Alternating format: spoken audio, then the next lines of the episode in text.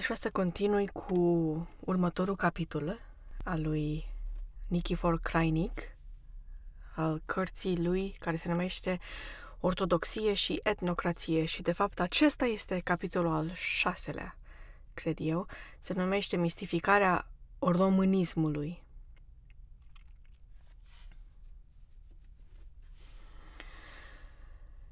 Nevoia pe care am simțit-o cei întorși din război a fost aceea a unei noi orientări, a unei noi credințe, a unui nou ideal. Formați sufletește în vederea acestui război, noi îl trăisem. Obiectivul lui nu fusese o credință și un ideal, iar acum acest obiectiv se făcuse realitate în carne și oase. Sufletul nostru era gol și umbrit ca o biserică în care s-a sfârșit o liturghie și s-au stins candelabrele. Și cum eram de la început, crescuți în ideea că suntem slugi ale neamului nostru, voiam să știm, acum, după război, cum să-l slujim mai departe, în puterea cărei credințe și a cărei misiuni să ne încredințăm energiile sufletești. O misiune istorică însă e imaginea ideală a unui neam, proiectată în viitor și propusă pentru a fi realizată. Neamul, care nu are în față această imagine a misiunii lui, e un neam fără busolă, cum e Spania contemporană. Până la război, această imagine era mai ușor de întrezărit, fiindcă avea o formă geografică. România mare. Era, de fapt, numai o etapă, numai un episod din ceea ce s-ar putea numi misiune românească. Generația războiului e cea din tâi care a simțit nevoia să fie lămurită asupra unei misiuni permanente a neamului nostru. Lucrul acesta era mult mai greu de precizat. Din ce pricină? Fiindcă imaginea ideală a unui neam devine într-adevăr misiune istorică numai dacă e proporționată posibilității neamului respectiv de a o realiza. Altfel, idealul național devine o simplă utopie și nimic nu e mai primejdios decât falsa orientare a unui popor spre utopii. Dreapta proporționare a imaginii misiune a imagini misiune, la puterile de a o realiza ale neamului, e condiționată însă de a o cunoaște temei, temeinică, temeinică a puterilor acestora, adică de o cunoaștere a ființei românești. În măsura în care știm ce suntem, cum suntem și ce putem, ne îngăduim să credem într-o misiune românească – dar tocmai în acest domeniu, generația noastră s-a izbit de mari dificultăți. Cultura noastră, tânără cum este, nu s-a adâncit încă în cunoașterea complexului de fenomene ce alcătuiesc viața istorică și viața actuală a poporului nostru, pentru că în urmă să extragă din acest complex esența permanentă a românismului, singura temelie pe care se poate clădi sensul în emisiuni naționale. Nu avem o filozofie românească, o filozofie care să adune și să închege din manifestările caracteristice ale vieții noastre proprii fagurul unei concepții de ansamblu. Nu e nimeni vinovat de această lipsă. Ea a fost fatală în stadiul de dezvoltare a culturii noastre. Se, să adăugăm la această faptul uh, că încercările ce s-au făcut până la război de a lămuri tendințele fundamentale ale istoriei noastre au toate un caracter ad hoc. Sunt um, interpretări unilaterale făcute în funcție de idealul geografic al războiului. Istoria noastră are, pe lângă tendința unionistă, un mare sens spiritual care a fost lăsat în umbră, dar care constituie, în cea mai mare parte, esența sufletului românesc. seria de probleme pe care le-am amintit aici, împreună cu altele, destul de cunoscute azi, ce se țin de ființa religiei, a artei și a culturii, sunt preocupările caracteristice de generației noastre în nevoia de a-și lămuri, pe cât e posibil, ideea de misiune românească. Zbuciumul stârnit de ele în sufletele noastre și-a găsit expresia în revista Gândirea, care, fie și numai pentru faptul că cea din tâi a pus aceste probleme în lumea românească, și-a creat un titlu de deschizătoare de drumuri nori, noi. Simpla semnalare a unor astfel de lipsuri echivalează cu un început de orientare spre sensul românesc, cât vom fi făcut mai mult decât atât române la judecata altora. Rămâne la judecata altora. În direcția acestor preocupări, trebuie să însemnăm cu mare satisfacție că ultimul an a fost neobișnuit de rodnic. Între altele, el ne-a adus în domeniul filozofiei două încercări foarte prețioase de definire a românismului. Una e a lui Lucian Blaga, Orizont și stil, spațiul mioritic. Alta, a domnului C. C. Rădulescu Motru, românismul, catechismul unei noi spiritualități. Pentru noi, Lucian Blaga are avantajul de a fi ajuns la luminoasele cristalizări de azi din însuși zbuciumul pe care personal l-a trăit al generației războiului. Afinitățile unor experiențe comune ni-l fac, prin urmare, mult mai familiar. D. C. Rădulescu Motru, în schimb, vine dintr-o lume de idei care a fost foarte puțin a noastră, cu bunăvoința bătrânului de a ajunge filozofic la clarificarea celor mai tineri. Lucrul acesta e deosebit de prețios și atingător până la emoție. Părăsiți în căutarea propriului nostru destin, un dascăl generos, de două ori mai experimentat ca noi, se apropie cu atenție și ne spune – Iată catechismul noii spiritualități pe care o căutați. Cu sentimentul de deferență ce se cuvine unui profesor de prestigiul său, vom căuta, pe cât ne stă în putință, să ne recunoaștem în acest catechism, cu atât mai mult cu cât ajutorul ne încurajează prin această afirmație. Românismul nu este o spiritualitate pe înțelesul bătrânilor, ci numai pe înțelesul tinerilor pagina 132. Dacă admitem însă această separație hotărâtă, ce exclude pe bătrânii de la înțelegerea lucrurilor noi, se naște o nedumerire în care, în ce categorie se așează D. Motru, clasificându-se între bătrâni și ar suprima dreptul de a scrie despre noua spiritualitate dacă s-ar clasifica între tineri. Ar trebui să facem abstracție de vârsta într-adevăr venerabilă. Din moment ce scrie despre lucruri pe care bătrânii nu le înțeleg, suntem nevoiți să-i acordăm o tinerețe ca în basme și să-l ascultăm ca pe un camarad din cea mai nouă generație.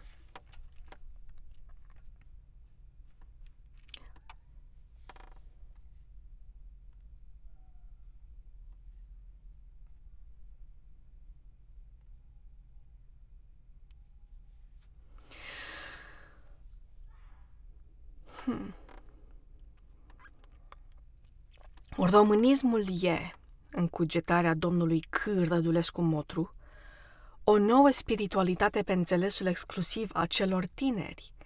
El e de o natură nouă și fără precedent în istoria trecutului nostru. Ce însemnează spiritualitate din ce constată, din ce constă cea nouă pe care ne-o propune? D. Motru recunoaște că termenul aparține bisericii creștine, care înțelege prin spiritualitate proprietatea pe care o are Sfântul Spirit de a uni în mod mistic, prin prezența lui, ființa omânească cu lumina și iubirea dumnezeiască. Această unire, adăugăm noi, e însăși esența religiunii noastre ca expresie a legăturii omului cu Dumnezeu sau a fuziunii vremelnicului cu veșnicului, cu veșnicul.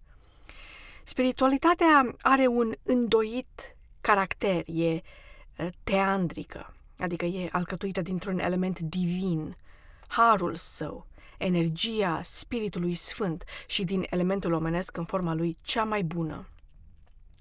Fuziunea mistică a acestor două elemente dă, ca rezultat, o viață mântuită de păcat, desăvârșită, îndumnezeită.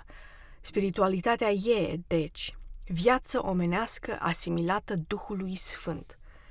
În acest act de iubire reciprocă, natura omenească nu își pierde într-un nimic caracterul ei de natură omenească, dar se transfigurează și se iluminează pentru a înțelege lucrurile și pentru a lucra după modul divin, rămânând în condiția umană creatura, creaturală. Misticii, care au trăit spiritualitatea în gradul cel mai înalt, aseamănă natura omenească intrată în flacăra iubirii dumnezeiești, cu fierul înălbit de foc la temperatura înaltă. Fuziunea focului cu fierul nu-i distruge acestuia forma, dar îl dilată și îl schimbă la o culoare. Omul spiritualizat sub acțiunea energiei divine capată, capătă față de toate lucrurile din lume o atitudine deiformă, adică se poartă la față de ele în felul în care se poartă Dumnezeu față de creaturi ridicat până la spiritualitate prin puterea morală, el degajează apoi în lume insutită, însutită sau înmită această putere. Sfinții sunt cunoscuți prin formidabila energie consumată spre binele semenilor și spre slava lui Dumnezeu. Spiritualitatea, prin urmare, nu se poate despărți de ideea morală, fiindcă ea e însuși binele divin exprimat prin om. Tot astfel, spiritualitatea nu e un concept abstract sau filozofic care poate fi înțeles azi într-un fel, iar mâine într-o altul.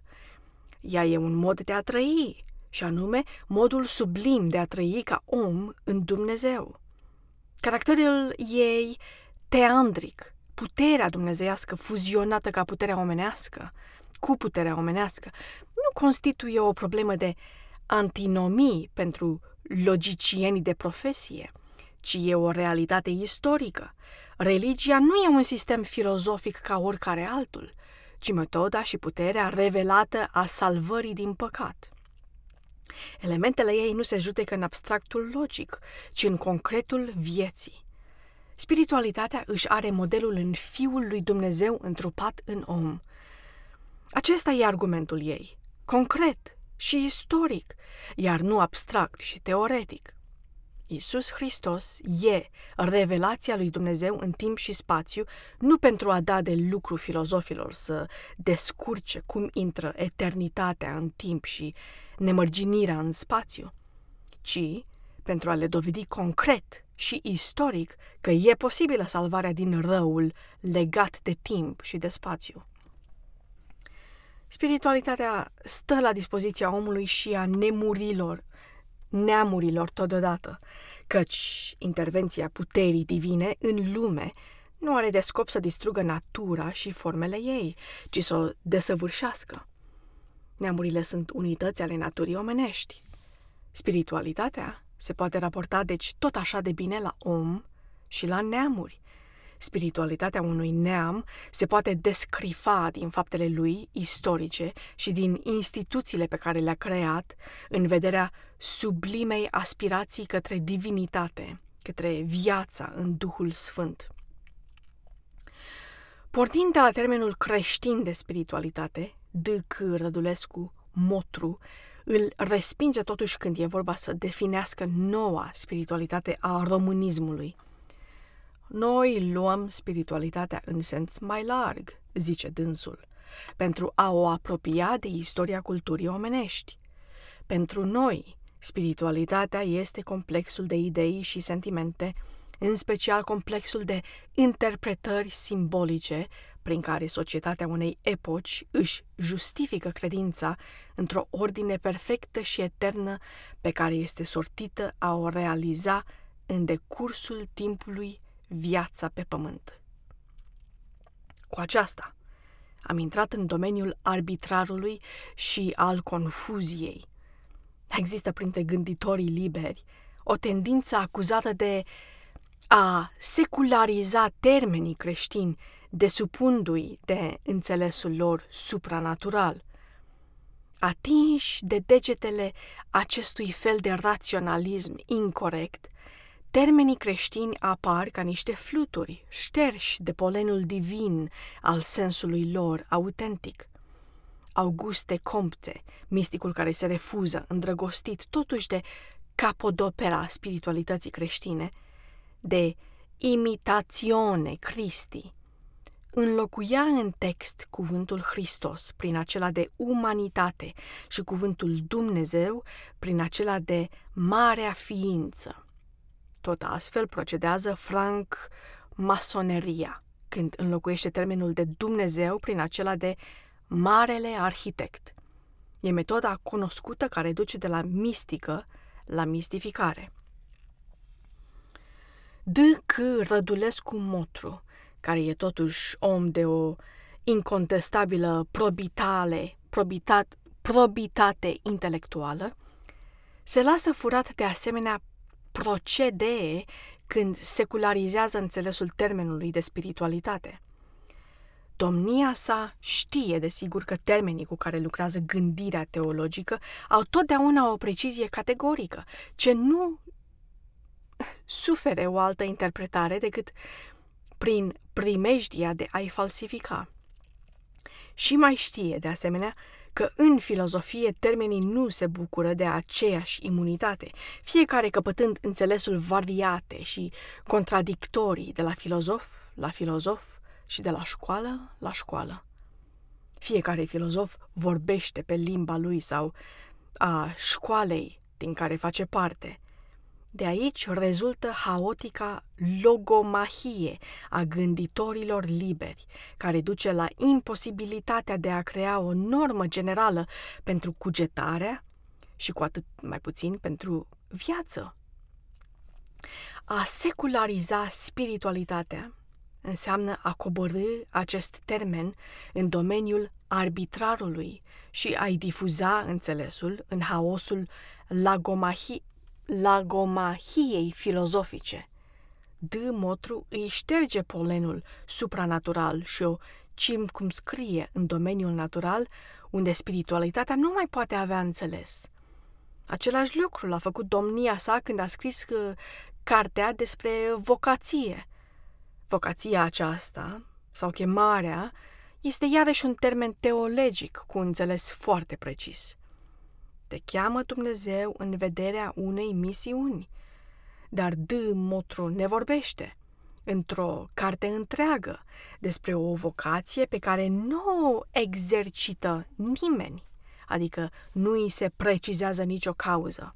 Și astfel, la sfârșitul lecturii, ai impresia haotică și penibilă că ți s-a vorbit despre neant. După această regretabilă ciumpăvire de înțeles. Spiritualitatea devine un complex de idei și de sentimente sau un complex de interpretări simbolice. În vederea cărui scop? Ca societatea unei epoci să-și poată justifica credința într-o ordine perfectă și eternă ce trebuie realizată în viață, ne spune D. Motru. Foarte bine. Dar această ordine perfectă și eternă în limbajul religios are un înțeles tot așa de categoric. La domnia sa însă, și această expresie e supusă operației de secularizare. Ordinea perfectă și eternă devine, în gândirea sa, o simplă proiecțiune iluzorie, ce se modifică după viziunea filozofică, de la epocă la epocă. O filozofie materialistă, bunăoară, proiectează un anume iluzie, o anumită iluzie de ordine perfectă. Uh, pagina asta nu este clară deloc. Ok, se repetă. O filozofie materialistă, bună oară, proiectează o anume iluzie de ordine perfectă și eternă și atunci complexul de idei, sentimente și interpretări simbolice care încearcă să justifice credința într-o asemenea ordine. Constituie spiritualitatea. D. Motru admite un asemenea înțeles, care e, în realitate, un nou sens, spiritualitate materialistă. Ceea ce e tot una cu a spune pantof metafizic, ceva mai mult, domnia sa ne vorbește pe larg de spiritualitatea științei contemporane, voind să înțeleagă, desigur, spiritualismul ei. În concluzie, termenul acesta capătă un nou în noua carte a domnului C. Rădulescu Motru, înțelesul de atmosferă ideologică sau climat intelectual, modificabil de la epocă la epocă, după concepția dominantă, filozofică, științifică, politică sau socială. Acest cameleonism filozofic se obține prin operația sistematică de excludere, excludere a religiunii din funcția ei de călăuză divină a oamenilor și a neamurilor, către adevărata ordine perfectă și eternă. Românismul e, deci, o nouă spiritualitate, al cărei catechism ni l-a alcătuit cu o camaraderească amibilitate D.C. Rădulescu Motru. Acest românism e de o natură nouă și fără precedent în istoria trecutului nostru. Propozițiunea cu tonul ei atât de răspicat ne atrage și ne uimește în același timp. Un filozof știe foarte bine ce e aceea natură și ce e grad. Sunt lucruri care se deosebesc între ele după grad, dar au toate aceeași natură.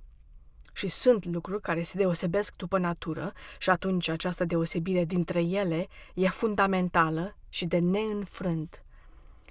Când zic românism, cuvântul se referă, fără îndoială, la o realitate cu o anumită natură distinctă. Când afirm mai departe că românismul e de o natură nouă și încă fără precedent în istoria noastră, sunt nevoit să admit o realitate care n-a mai existat și care și-a făcut apariția în lume abia acum. După D. Motru, ar trebui să admitem că neamul românesc și spiritualitatea lui nu datează decât din anul 1936, neavând precedent istoric și având o natură nouă. Deci, fundamental deosebită de natura pe care am atribuit-o unui neam românesc ce ar fi existat în trecut. Dar lucrul e o absurditate. Un neam nu poate avea două sau mai multe naturi. El e un neam întrucât care o singură natură are o singură natură permanentă. O altă natură presupune un alt neam, fundamental deosebit din cel din tâi, D. Motru singur o recunoaște. Fiecare popor constituie un unicum pe lume. 26. Baxamă, pagina 26. Tot astfel, românismul, referindu-se la aceeași realitate de aceeași natură, nu poate fi de mai multe naturi deosebite. E absurd, prin urmare, să vorbim despre un românism nou și fără precedent, referind în același timp termenul la o realitate istorică, neamul care are o existență milenară. D. Motru a voit, desigur, să înțeleagă prin acest cuvânt o mentalitate, un climat ideologic epocal, în speră contemporan, ceea ce e o într-o măsură admisibil, dar termenii în care vorbește sunt atât de improprii, încât confuziile și absurditățile devin inevitabile. Nu din spirit de șicană stăruim asupra acestor lucruri, ci din două motive serioase. Întâi, cartea aceasta e scrisă de un mare profesor de filozofie, căruia suntem în drept să căruia suntem în drept să-i cerem termeni proprii. Al doilea, e vorba aici nici mai mult, nici mai puțin, decât de un catechism al românismului. Și atunci preciziunea termenilor și claritatea gândirii sunt condiții clementare. În realitate, D. Motru crede că sunt mai multe românisme sau naționalisme considerate ca manifestații epocale ale acelui neam, aceluiași neam. Acesta e chiar tema lucrării sale. Românismul, zice dânsul, e o manifestație, manifestație a realității istorice românești. Pagina 110. De data aceasta, neamul, care se manifestă ca românism, apare ca având una și aceeași natură. Numai naționalismele manifestate de el sunt de naturi și cu totul diferite. Cea mai mare parte din lucrarea de față se silește să ne demonstreze că românismul nou e cu totul deosebit de românismul cel vechi, adică de, rom- de naționalismul veacului trecut. Diferențele acestea sunt foarte cunoscute și D. Motru aduce o cantitate obositoare de amănunte pentru a ni le arăta din nou. Totuși, nu poate convinge că natura românismului e cu totul altceva decât aceea a naționalismului din trecut. Dacă admitem că românismul nu e decât tendința originală a neamului nostru de a se manifesta istoricește, ca el însuși, această tendință se poate realiza în etape. După gradul de dezvoltare a puterilor lui și după împrejurările epocale. Dacă acesta nu poate să însemneze în niciun caz deosebirile de natură în, ma- în manifestările aceluiași neam căci manifestările ca sine însuși ale lui, oricâte variații epocale ar înfățișa, nu au decât una și aceeași natură, ca și neamul care le produce. Nu considerăm noi toți felurile manifestării istorice ale neamului nostru ca semne distinctive după care îl putem cunoaște ca autor al lor? Dacă ele ar fi de naturi cu totul deosebite, ne-ar fi peste puțină, ne- ne-ar fi peste putință să ajungem din studierea lor la cunoașterea unității de natură a neamului. Românismul nu poate fi deci o manifestare epocală, cum crede mm, cu tărie D. Motru, ci însuși modul permanent și specific de a crea istorie al neamului românesc. Astfel, tema fundamentală a cărții sale apare arbitrară și greșită. Însuși, D. C. Rădulescu Motru o contrazice de numeroase ori și aceste contradicții sporesc în măsură regletabil confuzia catechismului stăruind mereu să ne încredințeze că românismul e o manifestare episodică a neamului nostru. Domnia sa scapă și adevărul cum e cel următor. Românismul e un jurământ de credință în statornicia pământului și a neamului românesc. Pagina 103-105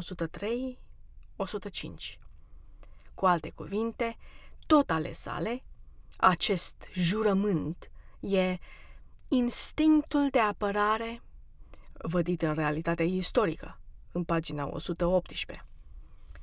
E admirabil, dar acest mod de a-l concepe exclude cu desăvârșire caracterul episodului pe care autorul se silește fără încetare să îl dea. Pentru că jurământul de statornicie e consfințit de tot sângele vărsat în istorie – iar instinctul de apărare umple toate veacurile cu strădăniile lui eroice ca neamul acesta și pământul lui să fie ce sunt astăzi. Suntem oarecur, oarecum, încântați că Dâmotru însuși, prin asemănarea fericite scăpări de condei, își dărâmă teza cărții, nu putem să nu fim de acord cu domnia sa când afirmă că neamul constituie un unicum pe, ume, pe lume și când adaugă că naționalismul fiecărui popor este o existență originală și nici de cum copia, copia unui model universal, în pagina 56.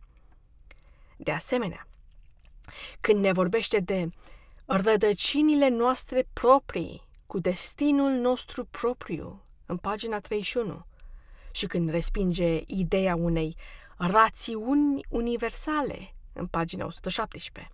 În sens natural, idee pe care noi am combătut-o cei din tâi și când îi opune geniul național.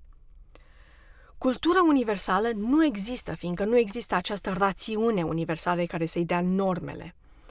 Cultura există ca produs al geniului național, ca expresie a acelui unicum din ființa fiecărui neam. Tot ce spune Dâmotru în această privință, în privința tradiției adaptate la invenție și a invenției corecte prin tradiție, precum și a progresului, care e creșterea organică a patrimoniului eredital al neamului, sunt lucruri pe care noi le spunem de două decenii încoace. Suntem de acord în această privință, deși domnia sa nu ne citează niciodată. O chestiune însă rămâne fără lămurile, lămurire.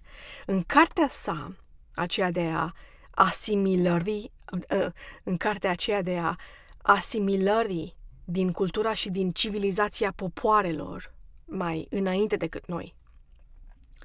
Uneori domnia sa e categoric contra împrumuturilor altor uh, uh, împrumuturilor. Um, alte ori e categoric pentru naționalismul din veacul al XIX-lea. E declarat în întregime o imitație străină și o sândit fără drept de apel. Dar când ajunge să definească noul românism, domnia sa o face în conformitate cu noua spiritualitate a Europei pagina 150. Pentru că mai avem încă multe de învățat de la această Europa. Sunt două puncte de vedere ce se anulează unul pe altul și lasă într-o mare nelămurime problema asimilării, care în scrisul nostru e, credem, destul de limpezită. Acum, ce este acel unicum? Ce sunt acele rădăcini proprii și acel destin propriu de care am pomenit. Dâmotru recunoaște că acel unicum nu este altceva decât etnicul, un cuvânt pe care împreună cu multe altele l-a pus în largă circulație de azi gândirea. Pentru noi, etnicul e însăși natura proprie a neamului. Pentru Dâmotru, termenul acesta are numai un sens biologic e ceea ce ne-ar deosebi de alte neamuri într-un muzeu etnografic. În realitate însă, etnicul e alcătuit din sânge și suflet, prin urmare, el are deopotrivă un înțeles biologic și etic. Într-un mod general de a vorbi, contradictoriu cu ideea pe care și-o face despre etnic, Dâmotru însuși recunoaște punctul nostru de vedere – când pretinde că noua spiritualitate postulează identitatea dintre spirit și materie. Pagina 91. Noi respingem însă identitatea aceasta monistă în favoarea unei simple fuziuni, după care etnicul ne apare ca o fuziune a biologicului și a eticului, a sângelui și a sufletului. Oricum ar fi conceput însă, suntem de acord cu Dâmotru. Etnicul constituie natura noastră proprie, prin care ne deosebim de celelalte neamuri. El este esența românismului. Toată mișcarea națională din zilele noastre, zice autorul, urmărește integrarea etnicului într-o vocație istorică. Pagina 91. Frumos spus și lapidar. Idealul acesta pentru care se frământă generația tânără se numește cu expresia cunoscută România a românilor. Ea însemnează dominația etnicului în cultură, în viața de stat și în viața socială. Cu un cuvânt rezumativ, idealul generației tinere este etnocrația. Și cine se încumete să scrie catechismul noii spiritualități, dând alt înțeles românismului decât acesta, săvârșește un grav și de neiertat act de mistificare. Acesta aceasta este cartea domnului C. Rădulescu Motru. Când domnia sa încearcă să determine în mod negativ românismul, spune că el nu e xenofobie, nu e antisemitism și nu e ortodoxism. O repetă de atâtea ori și cu o vehemență atât de neobișnuită în scrisul dumisale Molcom, încât intenția de mistificare e mai mult decât străvezie. Dacă noua spiritualitate este, cum zice dânsul, ceva de înțelesul exclusiv al celor tineri, unde e generația de azi, care s-ar recunoaște în românismul acesta oferit de Dâmotru? Etnocrația, către care năzuiește România de azi, este implicit xenofobă și antisemită, întrucât dominația ei în cultură, în viața de stat și în viața socială postulează reducerea influenței străinilor, în cel mai modest caz, după criteriul proporției numerice. Căci ce fel de etnocrație ar fi aceea în domeniul culturii, când presa e în mâinile evreilor și a minorităților, care uh, simulează idealurile noastre, înlocuindu-le în realitate cu idealurile rasei lor. Dacă fiecare nație e un unicum, cum putea să ne recunoaștem noi în gândirea evreilor, determinată de constantele geniului lor etnic. Ce fel de etnocrație ar fi aceea în domeniul economic, când finanța, industria și comerțul nu ne aparțin nouă? Instinctul de apărare pe care chiar D. Motru îl recunoaște la temelia românismului nu e în cea mai justificată funcțiune când urmărește în toate aceste domenii realizarea numărului proporțional? E ceva mai rațional decât acest postulat al naționalismului de azi. Dâmotru îl clarifică totuși cu vehemență drept primitivism și barbarie. Tot astfel, dacă românismul e spiritualitatea care urmărește realizarea unei ordini perfecte și eterne, de ce această ordine nu poate oferi ortodoxia? Și ce putere, în locul ei, creează, în viziunea generației tinere, imaginea ordinei perfecte și eterne. Dâmotru nu ne spune, dar respinge categoric ortodoxia din noua spiritualitate românească. Chestiunea fiind de o însemnătate capitală, ne rezervăm să o discutăm într-un articol aparte. Să trecem acum la ceea ce înțelege dânsul prin vocația românismului în clipa de față. Chemarea lui, zice autorul, e să organizeze din nou statul și școala. Pagina 135. La aceasta se reduce, tradusă în practică, misiunea românismului sau integrarea etnicului în vocația istorică. Reorganizarea statului e într-adevăr o problemă dominantă a vieții contemporane frămătările politice de pretutindeni, revoluțiile și războaiele civice ce cutremură continentele, toate urmesc acest obiectiv principal. El e înțeles în două direcții contrare, ori stat ploretar, ori stat totalitar.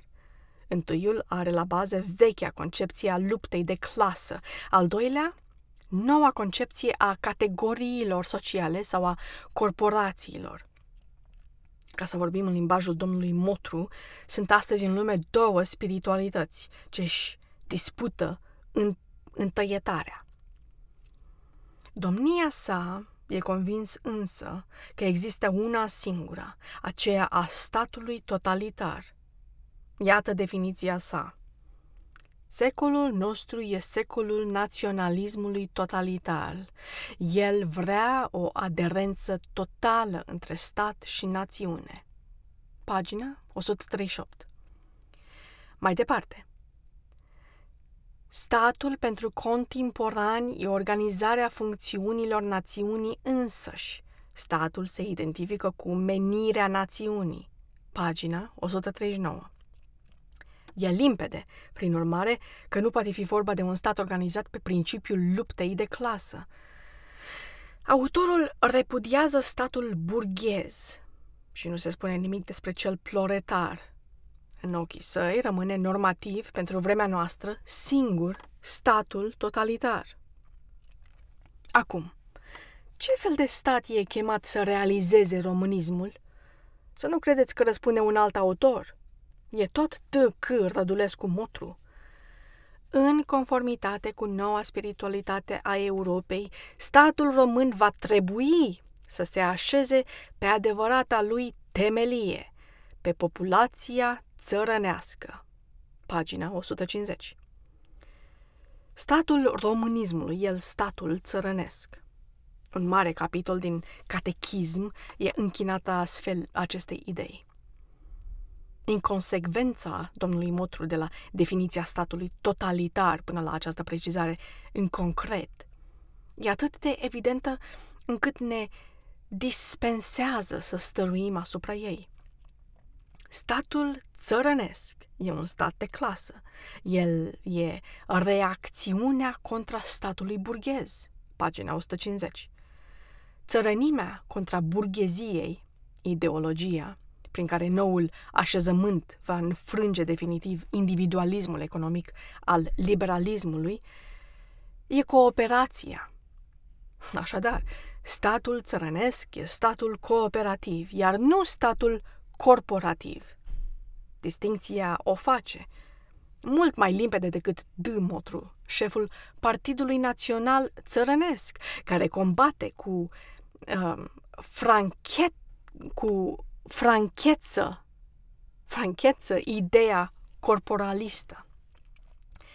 De ce, renun- de ce renunță Dâc Rădulescu Motru atât de brusc la statul totalitar pe care și l-a propus ca normă și de ce îmbrățișează cu atât de uimitoare uitare un stat de clasă?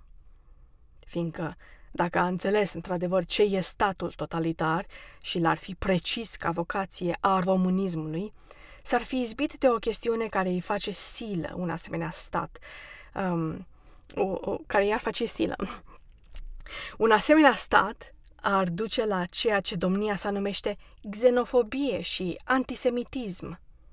Etnocrația de care am vorbit nu se poate realiza în concepția sociologiei de clasă. Sociologiei sociologiei de clasă, ci numai în concepția sociologiei corporaliste. Statul totalitar e coordonarea dinamică a tuturor funcțiilor organice ale naturii, națiunii. Întrucât criteriul lui este etnicul, acesta pretinde eliminarea neromânilor din funcțiunile organice ale statului și repartizarea lor după proporția numerică în funcțiunile organice ale societății. Cum astăzi, în România, cele mai multe din aceste funcțiuni sunt stăpânite de străini. În finanțe, industrie, comerț, meserii, profesiuni libere, presă.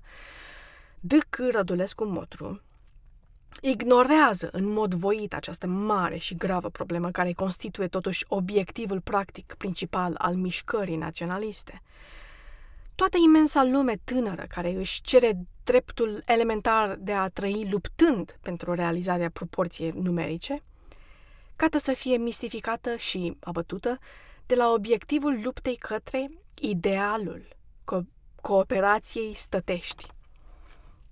Intențiile autorului capătă la sfârșitul cărții o expresie de indignare vretnică de ziarul adevărului.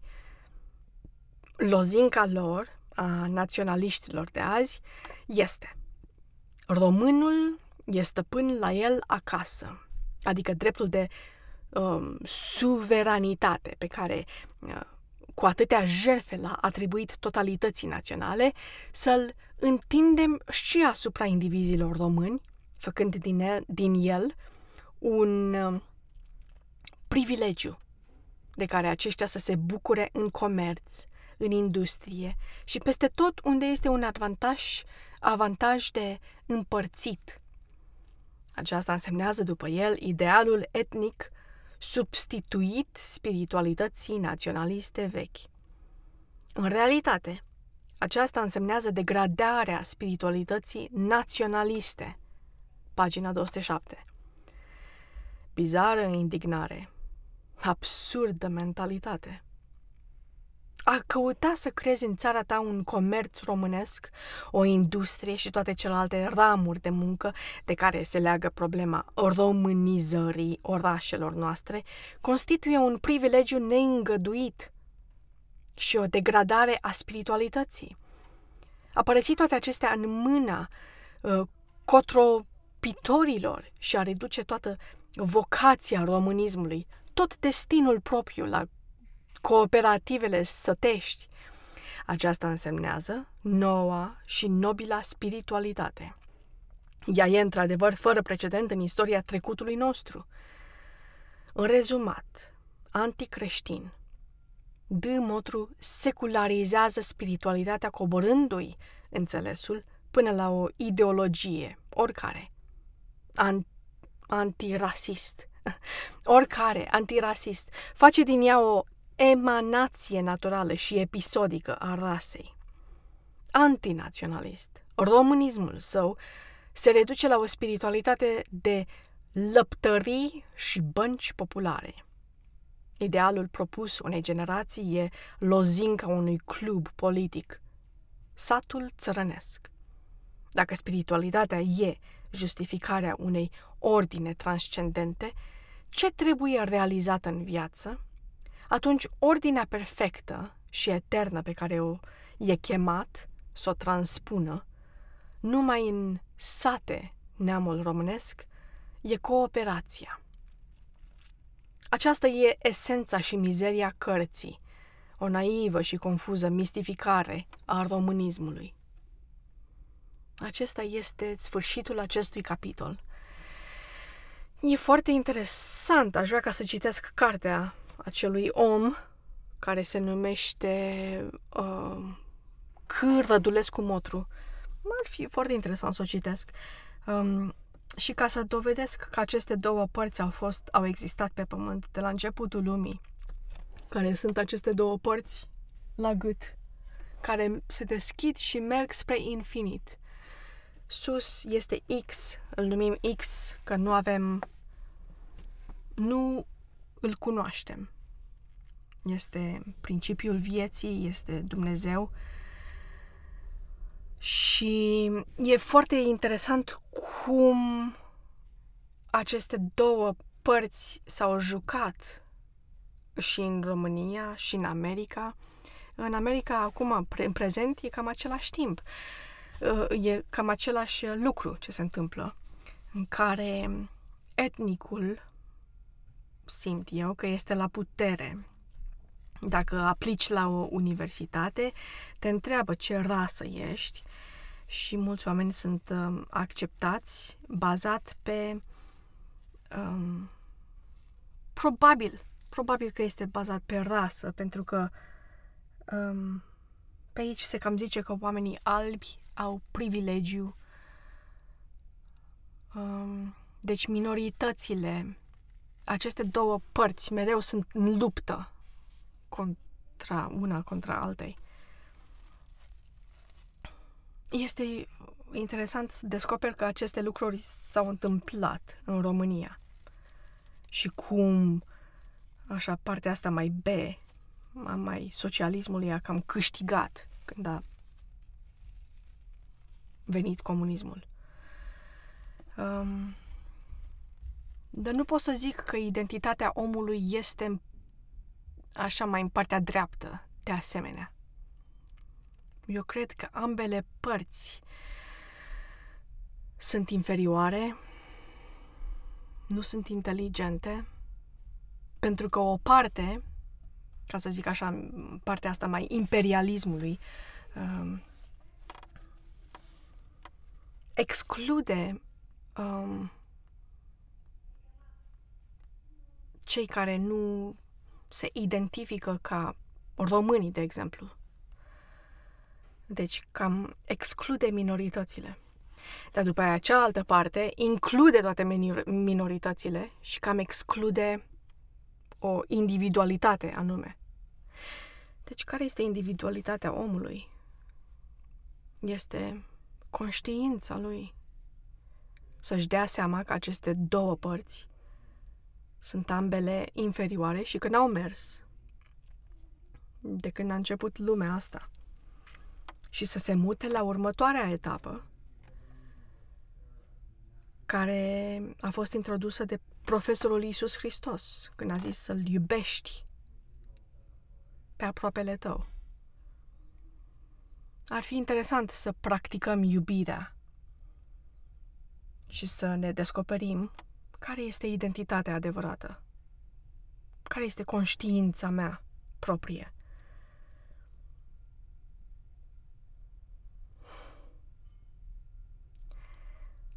Până data viitoare, vă mulțumesc. Bună, Lu- Lucy Lucreția și Mihai Platon, bună. Bună, Ashton. Îmi pare bine că ați fost aici.